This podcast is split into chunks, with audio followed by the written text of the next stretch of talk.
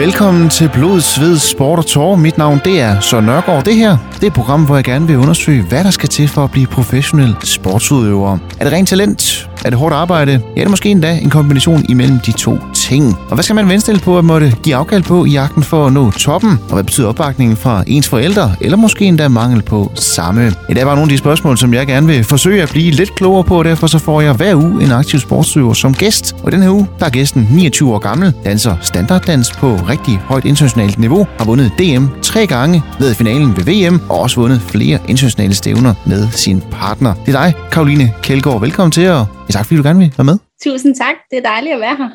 Jamen Karoline, jeg sætter jo stor pris på, at du er klar til at lige øh, sætte en, øh, en time af øh, i, ja normalt vil jeg jo sige travle kalender, hvor der jo er konkurrence rundt i, i hele verden, du skal deltage i, men det er jo noget med, lige nu sidder du faktisk i karantæne over i Hongkong, ikke? Ja, det gør jeg. Øhm, vi er nu 21 dage her på hotel, fordi vi har været hjemme i Europa og danset en ret stor turnering i London, faktisk i Royal Albert Hall i centrum af London. Øhm, men ja, så vi er lige kommet tilbage til Hongkong nu, og skal så være 21 dage i karantæne herover, før vi må komme ja, ud til vores normale hverdag. Så det, det er lidt en omvæltning, kan man sige.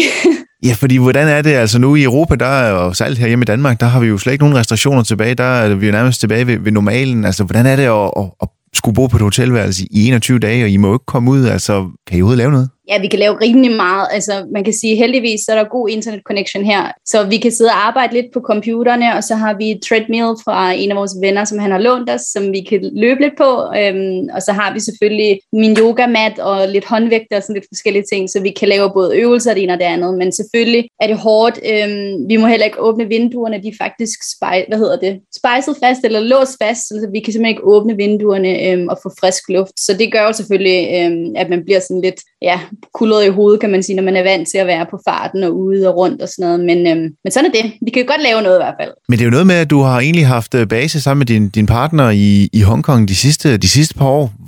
Hvordan kan det være, at I ikke bare må, må tage hjem og så bare være i karantæne hjemme ved jer selv? Jamen, det er fordi, at Hongkong er, er rimelig striks, vil jeg sige, i deres øh, regler. De har jo haft, øh, hvad hedder det, SARS herovre for et par år siden, og derfor så er de virkelig nul-tolerance land, og har, øh, er virkelig, virkelig på barriererne omkring viruser og corona øh, generelt. Så derfor så, øh, det må man simpelthen ikke. Man skal simpelthen i karantæne, og, og det ene og det andet. Jeg kan fortælle dig, at vi faktisk også var ramt af coronavirusen øh, i november-december måned, og var indlagt på hospitalet og blev smidt i sådan en isolationscamp, øh, kalder de det herovre, øh, hvor man simpelthen er lukket inde, og det var vi så i 18 dage, lukket inde, uden vindue, uden øh, nogen former for, for luft eller noget som helst, fordi at vi blev, vi var, vi var hvad hedder det, positive med coronavirusen. Øh, så de er meget, meget strikse hårdere, øh, og det må man jo bare indfinde sig med, øh, når man vælger at bosætte sig i et land, som, som Hongkong er. Hvor slemt var, var du, øh, var du ramt af coronavirusen der tilbage i, i november? Jeg vil sige ret slemt. Altså,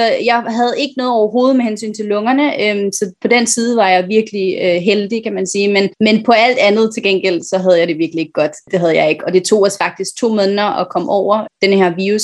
Ja, altså vi havde ikke nogen koncentration, og vi kunne, øh, vi kunne faktisk slet ikke noget i to måneder efter. Øh, så det var lidt af en, øh, af en hvad hedder det, mavepuster i vores, øh, i vores ellers daglige træning og, og ligesom ja, forberede sig til de forskellige turneringer og sådan noget. Så derfor så, øhm, så det var lidt en hård omgang, men, øhm, men ikke noget, vi ikke kunne klare. Nej, fordi hvordan så her et, øh, et lille års tid senere, altså har du fået lugtesans og alt det der tilbage, øh, som, som du havde før du blev ramt af corona? Ja, heldigvis. Det tog kun to uger at komme over med det. Vi har faktisk en af vores øh, gode veninder herovre. Hun, øh, hun var også øh, ramt af corona, og hun, hun har stadig ikke nogen lugtesans. Så, så nej, så heldigvis øh, kom den tilbage, øh, fordi puha, nej, det ville jeg ikke kunne leve uden, tror jeg. Men jo, der var vi heldige, så det var godt. Og det er dejligt at høre, Karoline, at du og din partner er tilbage på, på toppen også igen, også selvom vi lige nu sidder i karantæne over øh, på et hotelværelse i Hongkong. Men så er det dejligt, som sagt, at du kan bruge den næste lille times tid på at, at snakke lidt med mig om, om selvfølgelig der, hvor du er i dag med, med din dans, men så sandelig også, hvordan det, ja, din rejse den har set ud, fordi det er jo en rejse, som, som strækker sig mange år øh, tilbage, og jeg håber, du er frisk på at, at tage mig med øh, helt tilbage til begyndelsen, øh, Karoline. Hvornår, hvor langt tilbage skal vi egentlig, for at du blev introduceret for, for dansen? Jeg startede faktisk, øh, da jeg var to og et halvt år gammel, så det var nærmest øh, helt tilbage fra jeg kunne gå. Jeg startede til dans med min storebror faktisk, som er halvandet år ældre end mig, og min ældre storesøster, hun dansede også. Det var noget, min mor havde sat os til. Vi, øh, jeg kommer fra en rimelig stor familie på seks børn, så de to ældste dansede ikke, men, men vi, vi fire yngste har danset alle sammen. Så ja, jeg var to og et halvt og har danset lige siden, og har elsket det hver dag. Så det, det er lang tid. Ja, for, som du siger, det, det er jo stadig en, en form for dansefamilie, i og med, at din, du har gået, gået til det med dine søstre, men, men hvordan var det alligevel så tidligt, og, og nu, nu sidder jeg her og tænker tilbage, det hele dit liv, du har danset, hvordan er det egentlig, jeg tænker tilbage på, at okay, det er alligevel tidligt, man begynder at, at danse? Altså, man kan jo sagtens starte senere jo, øhm, og jeg vil sige, de første mange år, øh, da jeg gik til dans, var det jo også bare sådan noget børnedans, hvor at man kom ind og, øh, hvad hedder det, dansede nogle andesange, og altså alt sådan noget forskelligt leg, kan man sige. Det var nok mere sådan noget musikalsk legestue-agtigt, øh, hvis jeg skal sammenligne det med noget. Men altså, jeg kan sige, sådan rigtigt, øh, hvad hedder det, ikke professionelt, men sådan på højt niveau, var nok omkring 9-årsalderen, hvor jeg var over i Blackpool i England og dansede en stor turnering derovre. Jeg var virkelig heldig at få lov til at komme med derover og opleve, tror jeg, et af de største øjeblikke i min karriere som 9 år, jeg kom ind og se alle de mm, vildeste dansere, øhm, altså virkelig smuk sådan guldsal, man var inde i. Og der, jeg tror bare, det, det var øjeblikket, hvor jeg fandt ud af, at det var bare det, jeg ville altid. Altså, det, var, det var det, jeg ville som, som i mit liv, at blive professionel danser og, øhm, og gøre det. Så jeg tror jeg, jeg var der ni år, hvor jeg kom derover og fik den oplevelse, og der var det bare, det var bare det, jeg skulle. Ja, fordi hvad indtryk var det, der gjorde på dig, at, øh, at komme derover til Blackpool? Jamen, det var det med, at herhjemme i lille Danmark, der, øh, jo selvfølgelig, vi har faktisk, vi har altid haft stjernedygtige dansere hjemme i Danmark, så, så der er ikke noget i forhold til niveauet, men selve stederne, hvor man danser turneringer, det er jo i sådan nogle sportshal, og det, vi er ikke særlig mange heller øh, dansere herhjemme. Vi er på højt niveau, men vi er ikke så mange af os. Og derfor så tror jeg bare, at det med at komme derover, det var, at der var for det første flere hundrede par, så der var lige pludselig rigtig, rigtig mange, og man fik lov til at danse flere runder, hvilket jo var virkelig stort. Plus det med, at selve hallen, den var simpelthen så smuk. Folk gik rundt i smoking, så lange kjoler. Jeg tror bare, at det var hele sådan, hvad siger man, hele atmosfæren derover, der var helt anderledes end, end herhjemme i lille bitte Danmark. Du siger selv i en alder af ni, du blev allerede dengang betaget af, af dansen og dens kunst, men, men det her med, at du stadigvæk i en alder af to og et halvt og så årene frem, altså havde din, din søsne og, og danse med i første omgang, din, din storebror. Hvad betød det også for, for din, man kan sige, din, din glæde for dansen, at du på den måde stadig var i, i et trygt miljø, fordi du var, du var sammen med familiemedlemmer? Ja, altså, øhm, jeg dansede med min storebror, jeg tror kun et par år, og så ville han ikke danse mere. Han synes ikke, det var fedt. Han fortrød det så senere hen, men det er så, det er så en anden snak. Og derefter, så var der faktisk ikke særlig mange øh, drenge at danse med. Og det det tror jeg heller ikke, der er faktisk nu til dags. Så derfor så øh, dansede jeg faktisk med en pige, så vi var faktisk et pigepar, kalder man det. Og det hende dansede så med, øh, indtil jeg var virkelig heldig at, øh, at finde en dreng øh, i min junior 1 børn 2 faktisk, så hvad har jeg været rimelig ung i hvert fald. Jeg tror måske, jeg har været sådan 7-8 år eller sådan noget, da jeg startede med at danse med ham. Og derfra, kan man sige, så, så begyndte det virkelig at tage fart. Ikke? Men før det, hvor jeg dansede med min storebror, hvor jeg dansede med, med den anden pige der, men faktisk også med, med Frederik der, der tror jeg bare, at det vigtigste, det var faktisk den måde, som vi blev trænet på. Og det var meget omkring, at det var meget med leg, og det var meget, øhm, nu skal vi have det sjovt, og vi skal, vi skal virkelig øh, lære at elske dansen. Det var selvfølgelig også med at lære med hensyn til disciplinen, og at man skulle komme til træning, og man skulle se godt ud, og man skulle have ret sit hår. Og, altså, der var meget, meget disciplin i det også, og nej og bukke, og alle de der forskellige ting. Men der var virkelig også meget med, at at vi skal bare have det fedt, og det er øh, sjovt at komme til dans, og det er fedt at udtrykke sin krop og sine øh, følelser og alt sådan noget i dansen. Så det var meget med hensyn til det. Og det vil sige, det tror jeg virkelig har gjort en mega forskel for den måde, som jeg elsker at danse på, og, og den kærlighed, jeg har til dansen. Fordi det er helt sikkert startet dengang. Ja, fordi hvor startede du egentlig henne øh, dengang? Jamen, jeg startede, jeg er fra Virum, øh, lidt uden for København, så jeg startede i Lyngby Dans, øh, nede ved Lyngby Stadion, og det var en gammel dame, der hedder Bente Eide, der havde det dengang, men ret hurtigt var det faktisk Jesper og Sofie Dalsgaard, som der tog over nede ved Lyngby Dans, og det var mega fedt. Altså, de er simpelthen, det er dem, der har øh, 100% sikkert har gjort, at jeg har den glæde for dansen, øh, jeg har i dag. Så kæmpe tak til Jesper og Sofie for det. Ja, for netop som du siger, de fik dig ligesom til at, at, at have den der glæde ved dans. Altså selvfølgelig skulle det også være, altså man skulle, man skulle se ordentligt ud, det skulle være stilfuldt, men man skulle netop også have det sjovt og hyggeligt og, og glæde sig over dansen. Hvor, hvor ofte trænede du, øh, da du var stadigvæk i, ja ikke engang ni år nu jo, øh, i de hele unge år? Jamen ret ofte. Jeg tror, ved 9 års dansede nok måske tre gange om ugen. Jeg kan ikke helt huske det, men, men altså, det blev ret hurtigt op til de 5-6 gange om ugen allerede ret, i en ret ung alder. Specielt da det var, at jeg begyndte at, at også rejse til udlandet og også danse i turneringer der. Jeg kan huske, at jeg var på Island alene faktisk, uden forældre, deroppe og danse en turnering. Og det var også ret skældsættende i min karriere, for jeg kan tydeligt huske, da jeg kom hjem derfra, der skulle min mor ikke sætte mit hår mere, hun skulle ikke lægge min makeup mere, hun skulle ikke hjælpe mig med at pakke taske, hun skulle ikke noget. Det var mig det hele, fordi nu kunne jeg i hvert fald klare mig selv. Så det, øh, ja, for en ret tidlig alder, tror jeg, jeg blev ret sådan disciplineret og ret, ja, independent, tror jeg, og elskede det, og elsker det faktisk stadigvæk. Altså, jeg kan godt lide at bestemme selv og klare tingene selv og sådan. Men hvordan var det også for dig, for dig selv at se din udvikling inden for dans? Det, det gik så hurtigt, som det jo egentlig også gjorde, for som siger, 9-årsalderen, det er jo, det er jo stadig meget ung alder at komme ud og være med til de første internationale stævner. Altså, jeg tænker, læringskurven, den må, den må have været sådan rimelig stejl opadgående.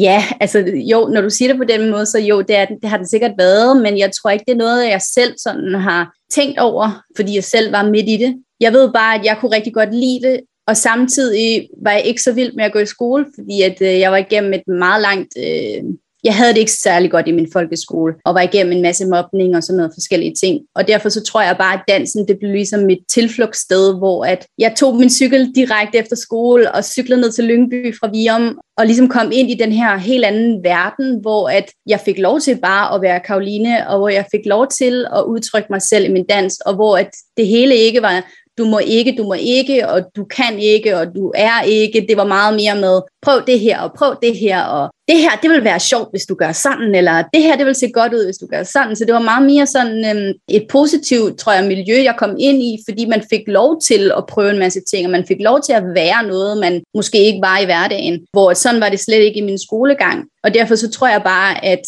ja, jeg ligesom flygtede, kan man sige, hen til træning, og jeg tror også, det var derfor, jeg trænede så meget, som jeg gjorde, fordi at det var fedt at være der i forhold til, hvordan det var at være i skolen. I netop det med, at du, du brugte det som et, et tilflugtssted og lagde rigtig mange timer dernede i. Jeg tænker jo også, altså, fordi, som du siger, når, når I er ude til, til stævner, turneringer og sådan noget, det er jo meget stilfuldt, øh, også i og med den, den form for dans, I nu danser. Men det må også være sindssygt hårdt, også selvom man var i, de unge, øh, i, i den unge alder, tænker jeg. Det er det vel. Øhm, som sagt, så tror jeg, det fordi det altid har været en del af min hverdag, øhm, og min familie altid har været rimelig sådan øh, aktiv. Min mor øh, er simpelthen en af de stærkeste kvinder, jeg nogensinde har mødt, og derfor så tror jeg bare, at vi alle sammen er blevet sådan. Vi, vi, vi fik i hvert fald, vi er i hvert fald blevet, hvad, hvad hedder det, bragt op på den måde, at vi skulle have en teamsport, vi skulle lave noget musikalsk, øh, og vi skulle svømme. Sådan var det, da vi var helt unge. Og der var det jo bare, at svømning, det gjorde jeg, og min musikalske, der sang jeg. Øhm, og så er jeg så gået til håndbold som som teamsport, da jeg var ung også.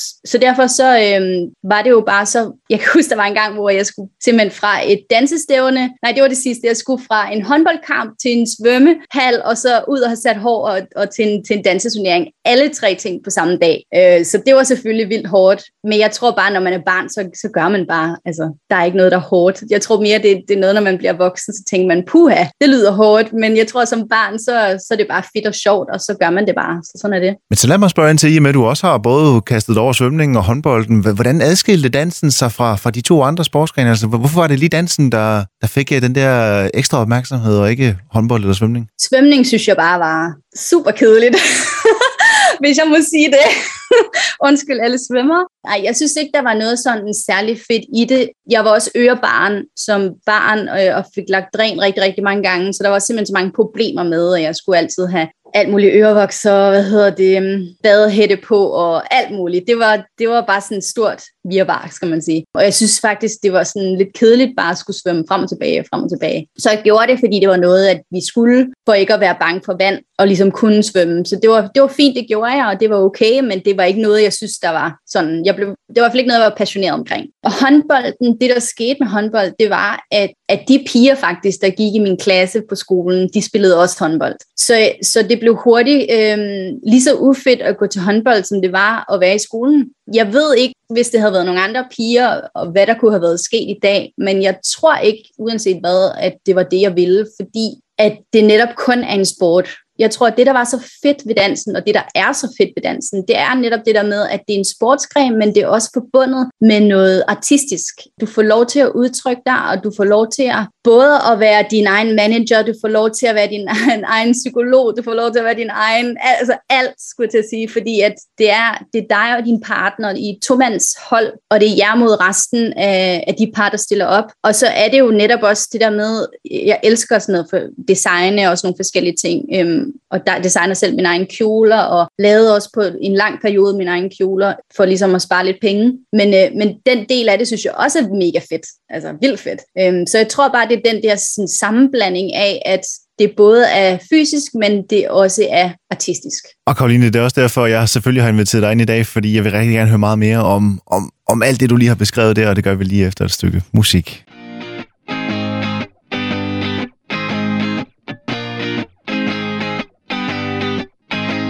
I sold my soul to the devil for a designer. They said, go to hell, but I told them I don't wanna. If you know me well, then you know that I ain't going. Cause I don't wanna, I don't wanna, I don't wanna die young. The city of angels where I have my fun.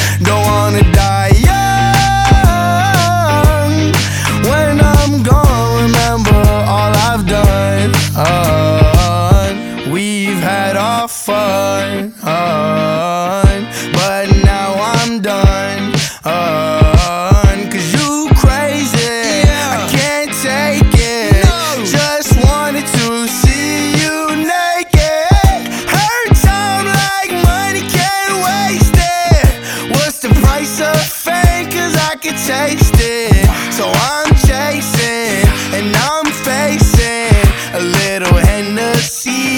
Might be good for me. I sold my soul to the devil for designer. They said, go to hell, but I told them I don't wanna. If you know me well, then you know that I ain't going. Cause I don't wanna, I don't wanna, I don't wanna die.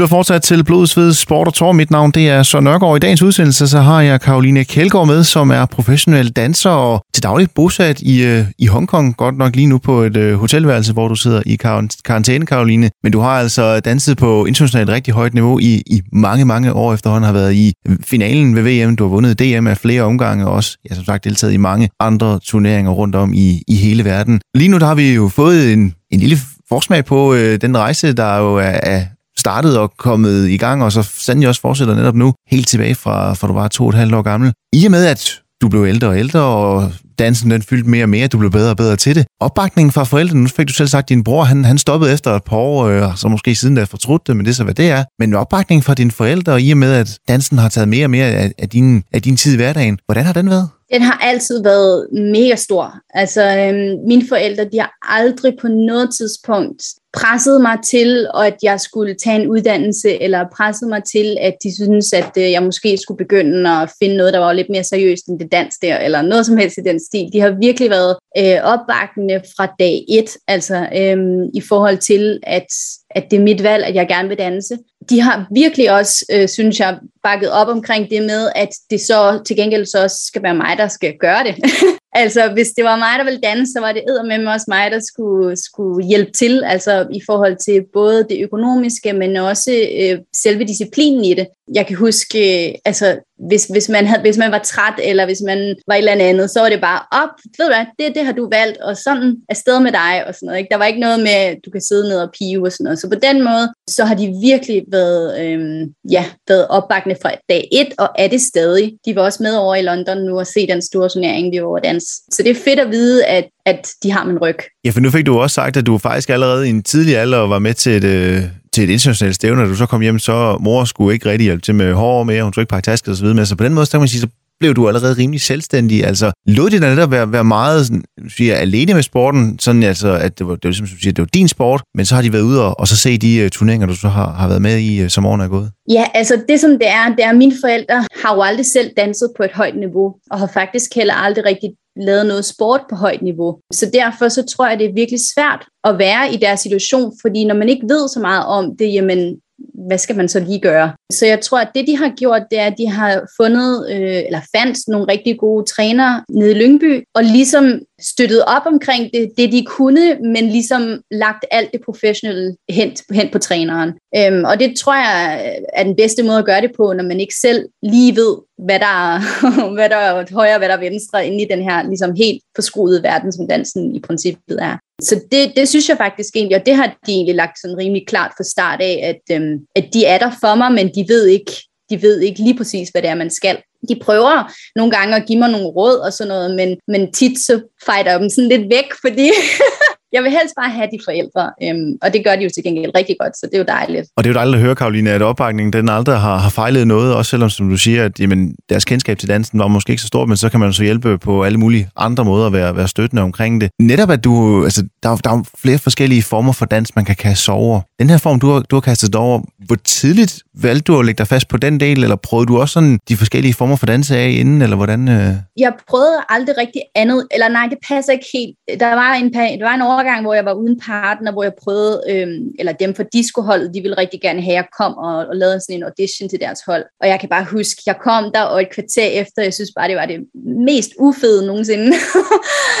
så så det, det var i hvert fald ikke noget, jeg skulle. Øh, jeg tror, at, jeg ved det ikke, jeg tror altid, det har været, været standard og latindans. Jeg dansede jo tidans øhm, som barn, og gjorde det indtil for 10 år siden faktisk, hvor det så blev standarddansen, der, der ligesom trak det lange strå. Men ja, nej, jeg har aldrig rigtig prøvet andet end, øh, end standarddans og latindans. Men hvad er det, der, der tiltaler dig så meget netop i den her form, kontra som siger, den, det var, ah, det var ikke så sexet, det var, det var ikke lige noget for dig. Hvad, hvad er det, standarddansen og, og latindans, den, den, den gør ved dig? Jamen, jeg tror, det er det der med, øh, for det første, at man er, et, man er et hold på to. Altså, man er en mand, og man er en kvinde, og der er så meget i det. Alle de erfaringer, du har i livet, og kan man sige, lidt kan, kom, kan komme ud, kan man sige, som lidt et skuespil, men egentlig et reelt og et, hvad hedder det, authentic skuespil øh, mellem mand og dame, og ligesom en historie, man fortæller gennem en dans. Øhm, så det er virkelig, virkelig personligt, og det elsker jeg, altså fordi det, og, og det ændrer sig jo også i øvrigt, altså øh, fra man er ung til, til man bliver, altså når, når man bliver ældre og ældre. Det er jo klart, det er jo ikke helt de samme livserfaringer, man har, øhm, og det er ikke helt de samme følelser heller, man har. Og det synes jeg er vildt fedt, hvor det, som jeg følte, uden selvfølgelig at vide alt for meget om det, men det jeg følte i hvert fald med diskodansen, det var, at det var meget gymnastisk, og ikke så følelsesfortællende, skal jeg, skal jeg fortælle det på den måde. Øhm, jeg følte meget, det var, det var sådan noget gymnastik, og det hele var, var hurtigt i samme tempo, hvor, hvor standarddans og latindans, der er jo 10 forskellige danse, og alle 10 danse har en forskellig historie, en forskellig fortolkning, øh, forskellig musik, forskellige følelser, forskellige trin. Så det er jo virkelig, altså hver dans har jo fuldstændig sin egen verden, kan man sige. Og det er virkelig, virkelig helt vildt øh, både inspirerende og motiverende at gå ind i hver enkelt dans og ligesom ja, finde ud og finde din egen stil, kan man sige, men inden for rammerne. Og netop derfor tænker jeg også, at netop som du siger, ens partner har jo også kæmpe betydning for, hvem det er, man, altså, hvem er det, man danser med. Øh, hvor mange partner har du haft igennem øh, din karriere, og, og hvilke overvejelser gør du der i forbindelse med et, et eventuelt partnerskift? Altså jeg vil sige 100% partneren alt eller intet, skulle jeg sige. Altså, jeg har haft, øh, jeg dansede jo der helt i starten med min storebror, så havde jeg hende pigen, som jeg dansede med. Og siden da har jeg haft fire partnere, og David, som jeg danser med nu, har jeg danset med i 10 år. Så jeg har ikke skiftet partner særlig ofte. Der er nogen, der skifter partner nærmest hver tredje måned. Ej, øhm, altså jeg, jeg tror, jeg tror på, at, at for det første, man kan mærke det med det samme. Altså, da jeg mødte David, der, der følte jeg nærmest, at jeg kom hjem. Altså, jeg, jeg følte virkelig, at jeg kendte ham, før at jeg kendte ham. Det var ret, det var ret en surrealistisk oplevelse, da jeg mødte ham. Jeg fløj ned til Syditalien, øhm, og havde kun snakket med ham over e-mail, og havde kun set et billede af ham, han havde sendt til mig øh, på forhånd. Og så fløj jeg derned, og vidste ikke helt, hvad der skulle ske. Og så kom det sådan en smilende dreng hen til mig, om jeg måtte være Karoline, og det var jeg jo så. Og han kunne ikke snakke engelsk, han kunne kun snakke italiensk. og derfor så kunne vi ikke rigtig snakke sammen. Vi kunne ikke rigtig kommunikere, med, så vi prøvede sådan lidt med, med, med kropssprog. Men som sagt, så føltes det bare, at vi kendte hinanden fra dag et, og hans familie, som heller ikke kunne engelsk, kom jo også hjem til, og det var bare fuldstændig ligesom at komme hjem også. Og det er måske, fordi jeg kommer fra en stor familie, så er sådan en syditaliensk familie, det er ret, ret ens, eller hvad man kan sige, sådan meget højlydt, og, og, og mange ting, der sker derhjemme, men øhm, men øh, det var i hvert fald, jeg kan huske, at jeg ringede i hvert fald til min far med det samme, og sagde, at nu har jeg fundet min partner, og så sagde jeg til ham, hvis han kan danse en højredrejning, så napper jeg ham, sagde jeg så. og det kunne han jo så, så det var dejligt. Yep. Så jo, en partner, det er, det er virkelig, virkelig vigtigt. Ja, for hvis vi nu så fat i din, i, eller holder fat i din partner her, David, altså, hvordan opstod den kontakt overhovedet? Du siger, I havde skrevet det på e-mail, men, men hvordan havde I overhovedet fået den kontakt til hinanden? Jamen, altså, danseverdenen er ikke ret stor, så vi kender, altså alle på højt niveau kender hinanden, og vores trænere kender selvfølgelig også hinanden, og har faktisk de to, vores to trænere har haft øh, den samme træner i Rom, så derfor så kendte de, kendte de godt i forvejen hinanden, så da, da det var, at, at jeg fandt hans e-mail og hans øh, kontaktinformationer, så spurgte jeg om min træner, om, om det var noget, at, at jeg kunne prøve af, og det sagde de med det samme, at ja, det synes de i hvert fald, jeg skulle prøve, og så var det sådan. Så det, øh, det er en meget, meget intim verden. Vi kender alle sammen hinanden, men når det så er sagt, så er, findes der også en hjemmeside, hvor man så øh, ja, finder kontaktinformationer, øh, ligesom hvis det er en dating hjemmeside, går ind og finder, og så finder man kontakten, og så skriver man og spørger, hey, jeg har fundet din profil, kunne du være interesseret i at, at lave en prøvning? Og så finder man jo så ud af det. Men hvilke, hvilke udfordringer gav det så? Både det der med, man som siger, en ny partner, man skal lære den nye partner at kende, men nu skulle du også altså, han er italiener, og du er dansker, og han kunne ikke snakke engelsk, du kunne ikke snakke italiensk. Der var mange udfordringer lige pludselig, men altså, hvordan fik I løst det til at starte med, altså, og på den måde kom til at lære hinanden at kende? Jamen, jeg tror, det... Altså, vi mødtes... Jeg var lige færdig med, med gymnasiet dengang, og fløj faktisk, kan jeg huske, en uge efter, jeg fik min studenterhue på, ned til Italien og prøvede med ham. Og jeg tror bare, at når det er, at man har øh, et mål i sit liv, og når det er, at man, man vil noget, skulle jeg sige, så, øh, så tror jeg bare, at du finder løsninger før noget andet. Og jeg havde bare den indstilling, at jeg skulle prøve med hvem end der var ledig på det tidspunkt. Altså, så jeg havde, jeg tror, fem eller seks drenge, som jeg prøvede med. Og derfor så, ja, så det, det gjorde jeg simpelthen. Jeg fløj ned til ham der, og så tror jeg bare det der med, at man, man, finder, man finder løsninger, tror jeg, det gør jeg i hvert fald. Så jeg kan huske allerede dengang, øh, da han skrev til mig, snakkede vi allerede om, at vi ville prøve før, at vi snakkede om, hvor vi skulle bo. Vi ville prøve før, vi snakkede om, øh, hvad for et arbejde vi skulle, hvordan vi kunne betale vores dans. Vi skulle, vi skulle prøve før, før alle de der, kan man sige, samtaler, som man ellers man have omkring logistikken. Fordi hvis ikke det gik med dansen alligevel, jamen, så er der ikke nogen grund til at have den store snak omkring alle de andre ting. Og fordi at vi begge to var ret vilde med at danse med hinanden, så var vi sådan, jamen, vi må bare finde ud af, hvordan vi gør det. Så jeg tog simpelthen bare min kuffert, og så fløj jeg til Syditalien, og så bosatte jeg mig hjemme hos ham fra dag et.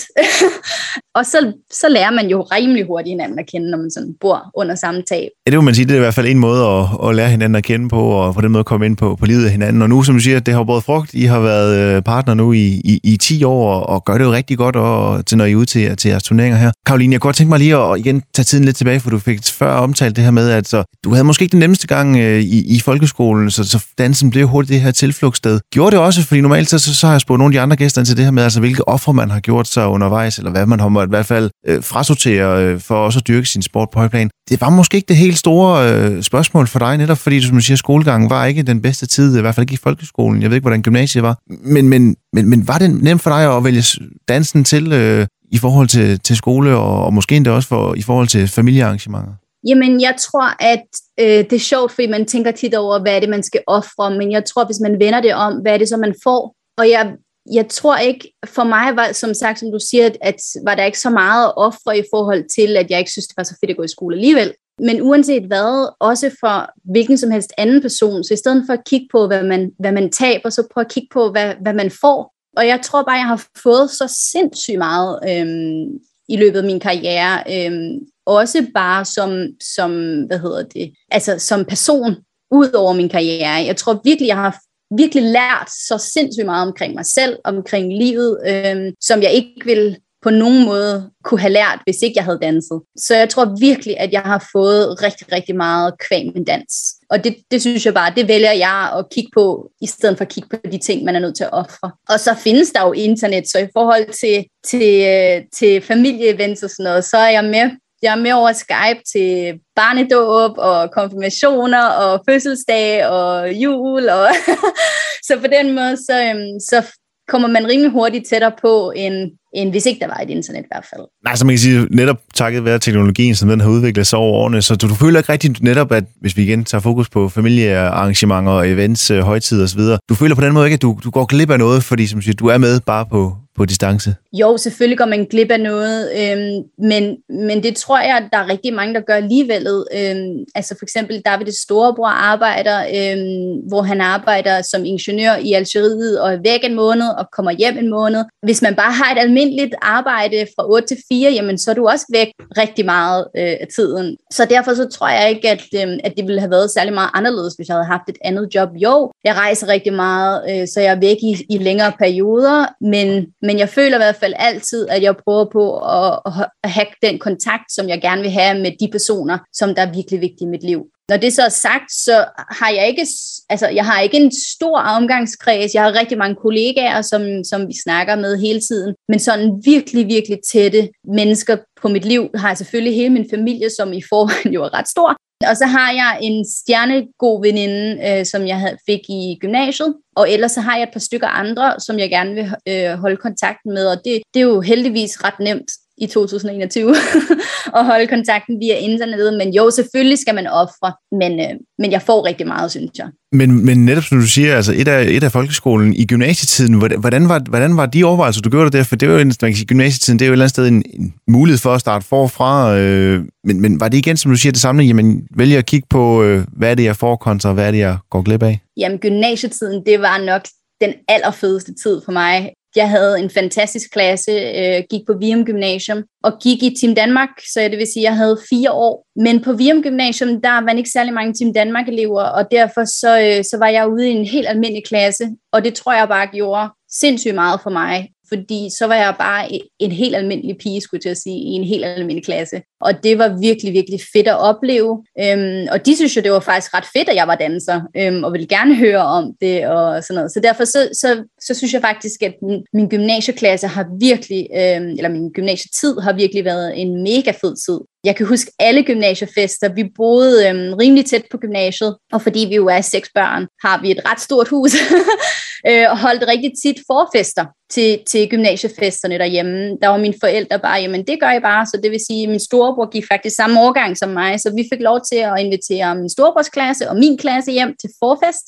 Og den var jeg jo selvfølgelig med til hver gang, og så, øh, for det var tit om fredagen der. Og så øh, tog jeg med hen på gymnasiet og var med øh, og dansede løs hele aftenen ude på dansegulvet og havde det vildeste, men uden at drikke. Så det vil sige, at jeg var stadig med, og jeg var stadig en del af, af alt det, der skete, men, men uden at drikke og tog så tidligt hjem, for dagen efter havde jeg en turnering. Så det var en vild fed måde, at jeg stadig ligesom kunne være en del. Jeg kunne stadig være med på alt det gossip, der var, og alle de ting, der ligesom skete, men ligesom på min egen måde. Øhm, og egentlig så havde jeg ikke noget problem med det, fordi jeg kan sagtens have det sjovt uden alkohol. Så det var, øhm, det var en rigtig fed måde at kunne kombinere de forskellige ting på. Ja, fordi hvad betød det nemlig for dig, at du på den måde kunne både være social med, med gymnasieklassen, og, og så samtidig også styrke din, øh, din sport og din passion, som, som du gjorde i, i weekenderne, hvor der var turneringer? Jamen, det, det gjorde rigtig meget. Øhm, for det første fik det mig ligesom til at føle nogle gange som en helt almindelig person, hvilket jeg også synes kan være ret vigtigt, fordi at man, er, man skal være et helt menneske. Så jeg tror, det er ret vigtigt, at selvom man, man laver så meget sport, øhm, og specielt hvis man laver en sport, hvor man er enten alene om det, eller kun er to om det, tror jeg virkelig, det er vigtigt, at man stadig kommer ud og er social og får sig en omgangskreds, og snakker med helt almindelige mennesker, øh, fordi du skal stadig lære respekt og empati og kommunikation, og altså, du skal stadig have nogle erfaringer ud, og specielt med, med, med samme aldersgruppe som dig selv. Så derfor så, øh, så er jeg virkelig glad for, at, øh, ja, at det lykkedes, som det gjorde. Så det er dejligt. Ja, for det tyder på, at balancen har været ganske udmærket, fordi du danser jo stadigvæk på rigtig højt niveau den dag i dag også, og det snakker vi videre om lige efter et kort stykke musik. I had to think about my oldest friends, now I no longer hang with them. Them, and I can't wait to be home again. I had a year that nearly sent me off the edge. I feel like a five, I can't pretend. But if I get my shit together this year, maybe I'll be a ten. Help myself a little better, cause it's getting tiring. And I can't wait for the summer. No, I'm gonna need a moment. I did it again, I did it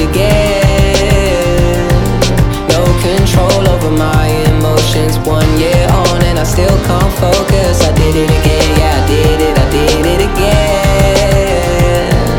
Twelve rounds in, fighting solo, but nobody wins when it ends. We'll be placing memories and frames, inviting people round to stay, and always owning up to things, to things.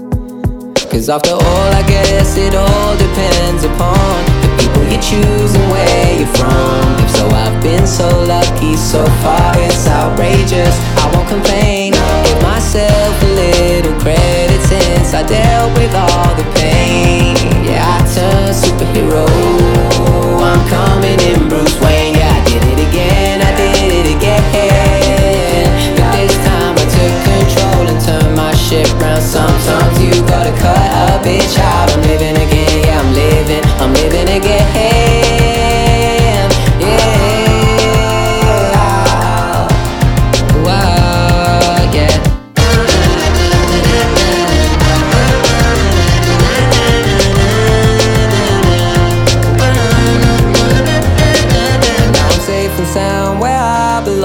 Took all my strength to carry on. And though it's still hard work to find the words, I'm still gonna write this fucking song. Cause after all, I guess it all depends upon the people you choose and where you're from. Du lytter i dag til Blodsved Sport og Tårer med den professionelle danser Karolina Kjeldgaard, der er 29 år gammel, kommer fra Vium, lidt uden for København, men i dag er bosat i Hongkong, og ja, netop nu sidder i en lille karantæne på 21 dage på et hotelværelse. Så man kan sige, Karoline, der er jo masser af tid til at, at snakke med mig i det her program, og det er jeg naturligvis rigtig glad for. Vi har fået snakket om din vej ind i, i dansesporten, og, og hvordan øh, det op igennem øh, ungdomstiden med øh, gymnasie, der også skulle passes, og, og på den måde fandt en, en rigtig god balance. Du har også nævnt, at du faktisk i en alder af 9 var til dit første internationale stævne, og også på egen hånd har været stadig i en ung alder. Det her med at, at komme ud og ikke bare danse nationale stævner, men danse internationalt i så ung en alder, som du egentlig har, har, har prøvet. Hvad, hvad, hvad, hvad, hvad tror du, det har betydet for, for din karriere efterfølgende, at du, at du så tidligt har fået et indblik i det, i det internationale dansemiljø? Jamen, det har gjort alt, tror jeg. Øh, fordi, som sagt, Danmark er et lille land. Ja, vi er dygtige dansere herhjemme, men det er virkelig begrænset for, hvor store events vi kan lave herhjemme. Så jeg tror, at det med, at man kommer ud og ser, at, at barrieren er højere, altså lige så snart du ser en, hvad hedder det, dit mål, ligesom, det bliver rykket, det bliver ligesom pushet lige et par takter op. Så det har helt, helt klart gjort rigtig meget, fordi jeg kan huske det, altså jeg kan huske den dag i dag, da jeg kom hjem fra Blackpool, øhm, jeg var bare fuldstændig fuldstændig sådan med åben mund, og det var bare det vildeste, og altså det var jo helt klart en anden højde, der var i udlandet, end hvad der, end hvad der var herhjemme. Så det har helt klart givet, givet mig meget mere blod på tanden til ligesom at fortsætte og, og pushe endnu mere. Øhm, så det, det har gjort alt, tror jeg. Men, men dengang, da du var ude til de, de første internationale stævner, altså, hvor, hvor god var du kontra, kontra dem, du så dansede mod? Altså, hvor, hvordan, hvor stor var afstanden, eller hvor kort var afstanden, og, og som du siger, hvor skræmmende var det at, at blive matchet mod de internationale dansere? Ja, det er et rigtig godt spørgsmål. Jeg var elendig. altså jo, jeg var, øhm, jeg er faktisk, ja, jeg er verdensmester, eller hvad hedder jeg, Danmarksmester øhm, i, i mange af mine ungdomskategorier. Men lige så snart jeg kom til udlandet, jamen, så var jeg jo nærmest øh, i bunden af det hele. Men det gjorde mig ikke noget. Så, altså, så det ved jeg ikke, det, det er sjovt, fordi at det, kunne, det kunne måske faktisk godt ligesom have, have sat en stopper for det hele, at det var fandme ikke sjovt. Men jeg synes bare, det var omvendt. Jeg synes bare, det var vildt fedt. Jeg kan bare huske, at jeg kom derud og tænkte sådan til en turnering, og så kan jeg huske året efter, så, sådan, så målte jeg ligesom mine egne resultater op af hinanden i den samme turnering. Og, og det gør mig faktisk egentlig kun endnu mere stolt, at, at det går mig, som det går mig i dag, fordi at, at jeg er kommet virkelig på bunden af. Som sagt, mine forældre, de er ikke dansere, kend, kender ikke rigtig noget, kendte ikke og kender heller stadig ikke til, øhm, til ligesom hele det miljø, hvem man lige skal snakke med, hvem, hvilke træner man skal i kontakt med, hvad for nogle turneringer man skal være til. Jeg tror bare, der er rigtig meget inden for dansen, for fordi det er ikke kun en sport, hvor det handler om at løbe hurtigst eller score flest mål. Der er rigtig meget ja, subjektivt i det. Det er meget mere subjektivt, end det er objektivt i, i den måde, vi bliver dømt på, og den måde, vi, vi får vores resultater på. Så derfor så er der rigtig meget i, hvor det også er vigtigt, hvem du snakker med, øh, hvor du er hen, hvem du bliver set med. Og sådan, der er virkelig meget udenom om det i forhold til, til dansegulvet, og det ved mine forældre jo ikke noget om. øhm, og har ikke lige kunne hjælpe mig, skulle jeg til at sige, op igennem, hvad hedder det, rækkerne, eller lige sådan hånden ind, kan man sige, i, i de smuthuller, der måske er. Så det gør mig kun endnu mere øh, glad og stolt øh, over de resultater, jeg har, og de ting, jeg har opnået, fordi at det simpelthen er bare fuldstændig hårdt arbejde fra dag et. Ja, for det fortæller vel også noget om det mindset, øh, den mentale styrke, du har haft øh, fra en ung alder, som du siger, okay, jeg er langt efter de andre, men det gør mig egentlig ikke måde, som du siger, det, det giver bare mere blod på tanden til at, at træne lidt ekstra, og træne lidt hårdere, og på den måde komme tættere og tættere på, og måske endda også overhælde nogle af dem. Ja, lige præcis. Altså, det, det tror jeg er vigtigt i hvert fald, specielt i en sportsgren som, som den, jeg, jeg øh, befinder mig i. Det er, at, at man, må, man må virkelig prøve på at virkelig tænke ind af, hvad kan jeg kontrollere? Fordi der er så mange ting, man ikke kan kontrollere. Du kan ikke kontrollere, hvilke dommer der står, hvordan gulvet er, hvad for noget musik du kommer til, hvad for nogle turner, øh, hvad for nogle andre par, der stiller op, og alle de forskellige ting. Det kan du bare ikke, det er uden for din, din magt. Men din egen tilgang, din egen, hvad hedder det, ja, mentalitet, eller sin, sin egen, den måde, man selv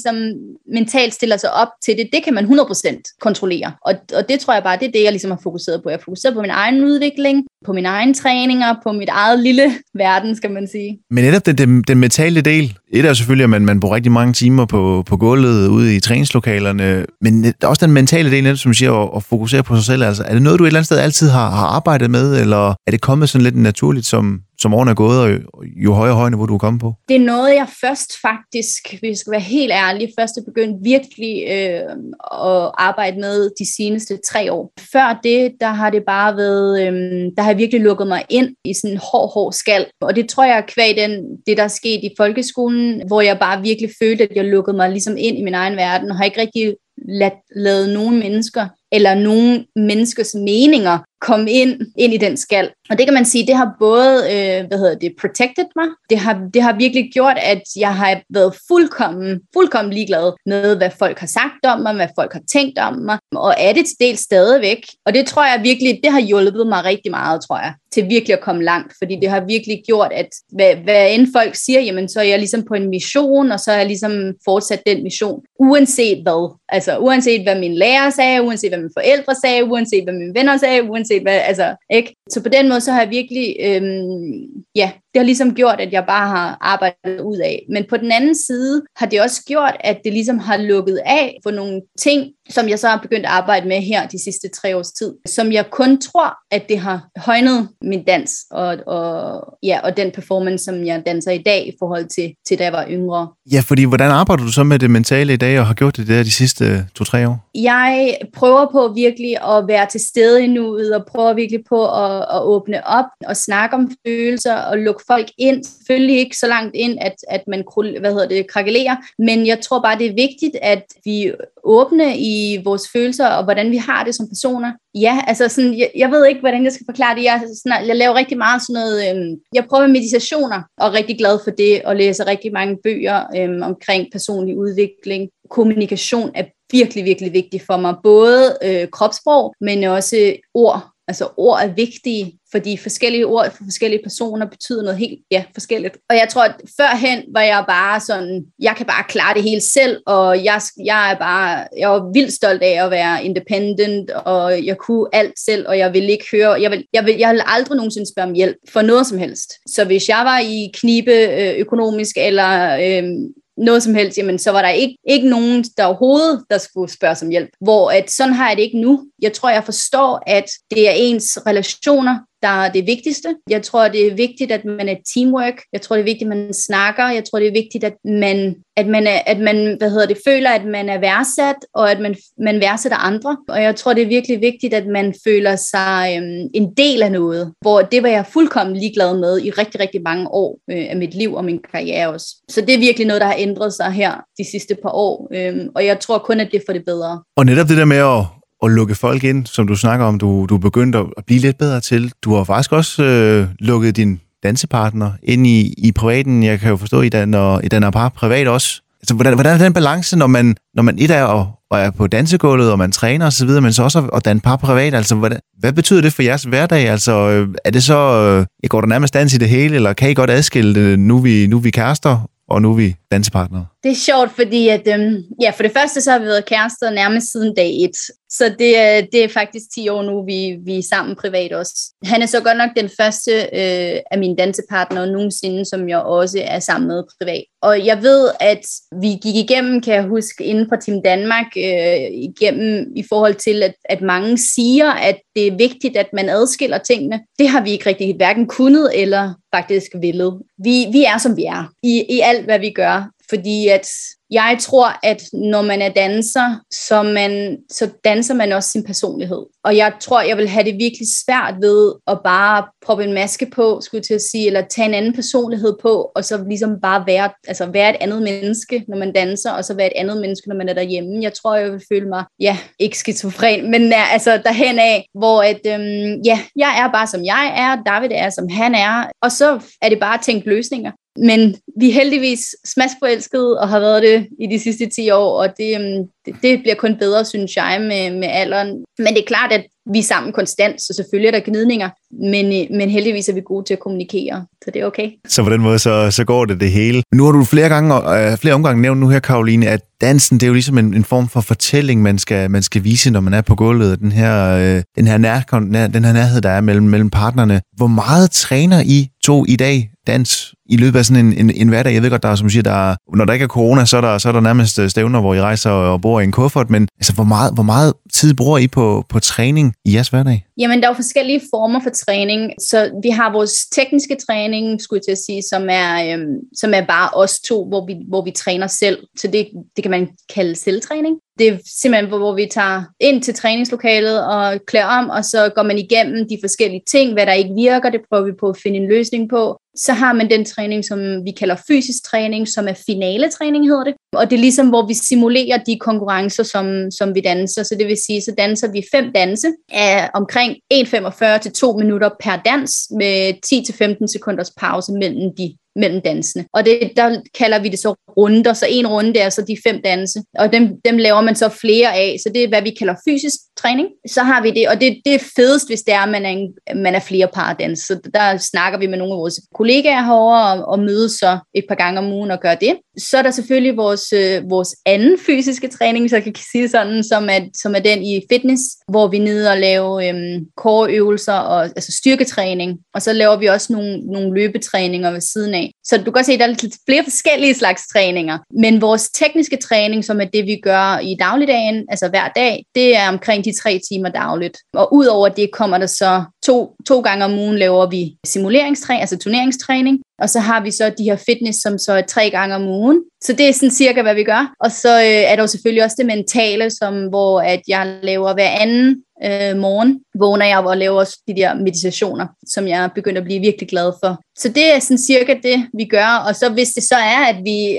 vi er i i, øh, hvad hedder det, turnerings, øh, altså på vej op til en turnering, så har vi simpelthen en hel måned før, hvor der er et meget strammere program der, der er det simpelthen planlagt ned til den mindste detalje også, hvornår vi restituerer, hvornår vi spiser, og de forskellige ting og sager. Ja, der, der skal virkelig tæskes igennem, for der skal de sidste detaljer lige være på plads. Men Karoline, sådan har det jo ikke altid været. Jeg kunne, kunne læse i et interview, du også har lavet på, på et andet tidspunkt, at det er faktisk først fra, nu siger jeg først, fra 2013, at I ligesom, det er ligesom der, I tager beslutningen om at, at gå all in på dansen. Før det, der har der været noget arbejde ved siden af, for også nok kunne få det til at, at løbe rundt økonomisk. Men netop den her frihed, som du siger, eller ikke frihed, men den her mere, man kan sige, målrettighed på dansen, det har givet siden 2013, det har haft kæmpe betydning, netop, synes jeg, både for den træning, jeg kunne ligge i hverdagen, men så sandelig også den restitution, I har kunne, kunne have ved siden af. Jo. Ja, så før 2013, der, øhm, der havde vi jo almindeligt arbejde. Vi var begge to, vi, vi startede med at danse, da vi kom ud af gymnasiet begge to den sommer. Og, øhm, og faktisk, øh, Davids forældre, de er ikke i en, i, en, i en økonomisk situation, hvor de kan hjælpe os i forhold til, fordi dansen er rimelig dyr sport. Mine forældre, de valgte at sige, at når jeg var færdig med gymnasiet, de betalte, de, altså de betalte faktisk hele min dans mens jeg gik i gymnasiet. Og så valgte de så at sige, at, jamen, at hvis det er det her, du vil, jamen så må du også selv stå inden for det hele. Så derfor, når jeg, da jeg var færdig med gymnasiet, så, øhm, så skulle jeg selv begynde at betale alt. Jeg havde hjulpet til alt, hvad jeg kunne, men nu var det altså hele muligheden, jeg skulle betale selv. Og det betød jo så, at vi startede på et øh, grundlag, som der ikke eksisterede. så vi begyndte jo bare at arbejde og, øhm, og arbejde, arbejde, arbejde, og og fordi vi rejste så meget, som vi gjorde, jamen, så var det jo vigtigt, at det var alle mulige fleksible arbejde. Så det vil sige, David er begyndt faktisk øhm, at være VVS-mand i min fars firma, og jeg var nede i en vuggestue, hvor jeg allerede var i forvejen, men fik så flere vagter i vuggestuen. Og udover det, jamen, så syede jeg tøj og solgte det, og vi gjorde rent tre gange om ugen øhm, om tidligere morgen. Og jeg har arbejdet i en bagerbutik og gået med aviser og gået med hunde. Og, altså, der er ikke det, jeg tror ikke, du kan nævne et arbejde, som vi ikke har gjort. Det var simpelthen alle, alle hvad hedder det, ressourcer var simpelthen øh, brugt på vores dans. Og sådan har det altid været, så det vil sige, at vi, vi har det ligesom det mindset, at vi må bare finde løsninger. Så derfor så, øhm, så før 2013, der var det bare alt det arbejde, vi kunne finde, det fandt vi, og, fordi vi skulle finde penge til vores dans. Og det, der så skete i 2013, det var jo så, at vi kom i finalen til Rising Star, som var som er en af de største turneringer, altså i, til German Open, som er en af de største turneringer, som der findes. Og, øhm, og det gjorde, at vi lige pludselig selv for det første fik en tro på, at jamen, det var ikke kun i de ungdomsrækkerne, at vi kunne klare os, men, men der var måske en karriere for os som voksendansere. Så derfor troede vi for det første selv rigtig meget på det, og for det andet, så, så begyndte vi at få flere øhm, invitationer rundt til turneringer, og vi begyndte at arbejde mere i danseverdenen. Så det vil sige, at vi kunne lige pludselig undervise dans. Og det var jo vildt fedt, fordi at så lige pludselig kunne man tjene penge på det, man synes, der var fedt at lave selv. Og det, det gjorde bare en kæmpe forskel, fordi i stedet for at bære toiletter og små unger nede i vuggestuen, jamen så øhm, at skifte, jeg ved ikke, hvor mange blæer, før man skulle ind og træne, jamen lige pludselig så kunne man undervise, og så kunne man træne ved siden af. Så, øhm, så det gjorde jo virkelig, altså det, det gjorde alt. Det har i hvert fald betydet, at I nu har kunne, som du siger, koncentrere meget mere om dansen, og dermed altså også højne niveauet, og dermed altså, ja, som sagt, blive inviteret til de her stævner og turneringer, der er rundt om i hele verden. Og Karoline, det lyder til, at det går helt fantastisk, men øh, om der også har været nogle nedture undervejs, øh, måske nogle skader, det er også en del, jeg godt kunne tænke mig at tage fat på lige efter et stykke musik. I've been dreaming, friendly faces, I've got so much time to kill. Just imagine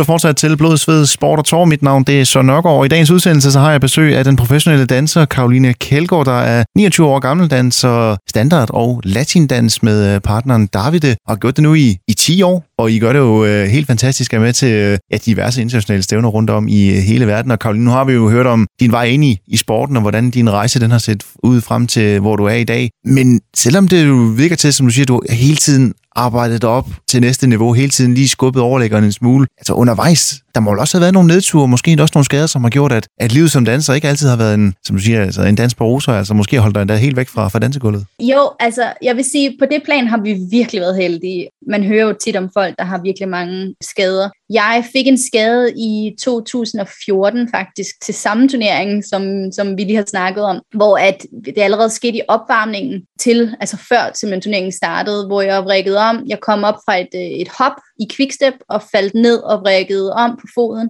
fordi skoen var ved at falde af. Og det gjorde, at, at jeg ikke, de sprang ikke, men jeg forstrak alle tre ledbånd i min, øh, i min ankel. Og til den turnering er vi ret heldige, at der så er en øhm, sådan en, øhm, en fys fra, fra det tyske landshold, som, som øh, var til stede til den turnering og ligesom hjalp mig igennem turneringen, men altså jeg kunne ikke, øh, jeg kunne ikke noget. Og min ankel var jo tre gange så stor som, som før. Øhm, og det gjorde så, at øh, da jeg kom hjem fra den turnering, tog jeg ud og besøgte Team Danmarks øh, fys og, øhm, og de fandt så ud af, hvad der skulle ske. Og jeg var så ude i tre måneder, hvor at jeg faktisk ikke engang kunne gå eller noget som helst og derefter så i noget genoptræning de næste fire måneder. Så det tog de største dele af 2014, kan man sige, uh, til ligesom at komme, komme tilbage ind i det. Så det er faktisk den eneste skade, jeg har haft. Men alligevel også tre måneder, altså som du siger, det er lige året efter, I har valgt at sige, nu går vi all in på, på dansen, og, og I har klaret rigtig godt året for inden. De der tre måneder, det må også have været tre måneder i en form for helvede, fordi netop dansen fyldte så meget, som, som den jo gør. Altså ja, det, det var det, men øh, ja, altså jeg kan, jeg kan faktisk nærmest ikke engang huske det nu, det er så mange år siden, men altså hvordan vi præcist havde det i løbet af, af den skadesperiode der, men jeg kan huske, at vi var inde til træning dagligt, hvor at jeg sad på en stol, og min partner han dansede, og han havde fortsat også med at have en timer med vores træner, hvor jeg jo selvfølgelig var til stede, men ikke kunne danse,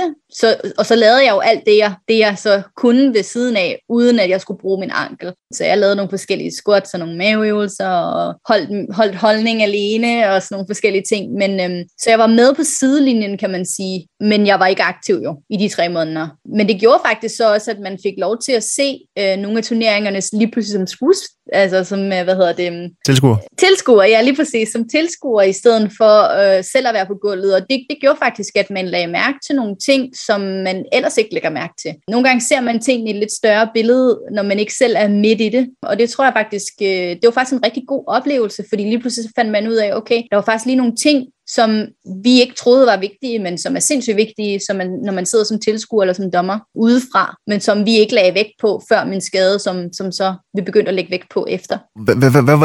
Hvad var det for små detaljer, øh, som I pludselig så sidder der og kunne, ja, kunne få øje på? Jamen, det er sådan noget som, at Øh, hver mini, mikro, lille detalje faktisk ikke er så vigtig i det store billede. Og det, det er lidt sjovt, fordi at min partner er virkelig perfektionist. Så vi, vores træninger, de har altid været meget ned i den mindste detalje. Men når du er ude på dansegulvet, så er du blandt 15-20 par på gulvet på samme tid, og du har kun de der to minutter, men alle dommerne skal se alle parerne, så det vil sige, at de har kun de der 3-5 sekunder per par. Så det vil sige, at du kan forestille dig sådan et hurtigt indtryk, og det er det, de dømmer på. Så det vil sige, at en lille bitte detalje er ikke så vigtig i, i mange runder, før du kommer op til semifinaler og finaler, hvor de ligesom har tiden til at, at kigge på hvert par og ligesom virkelig forstå, øh, hvor dygtig du er. Så der var lige pludselig nogle ting, som der sådan gav, gav meget mere mening, og, og nogle gange var det vigtigere, øh, hvordan lige holdningen så ud, eller hvordan kjolen så ud i forhold til, øh, hvordan en mini-detalje måske øh,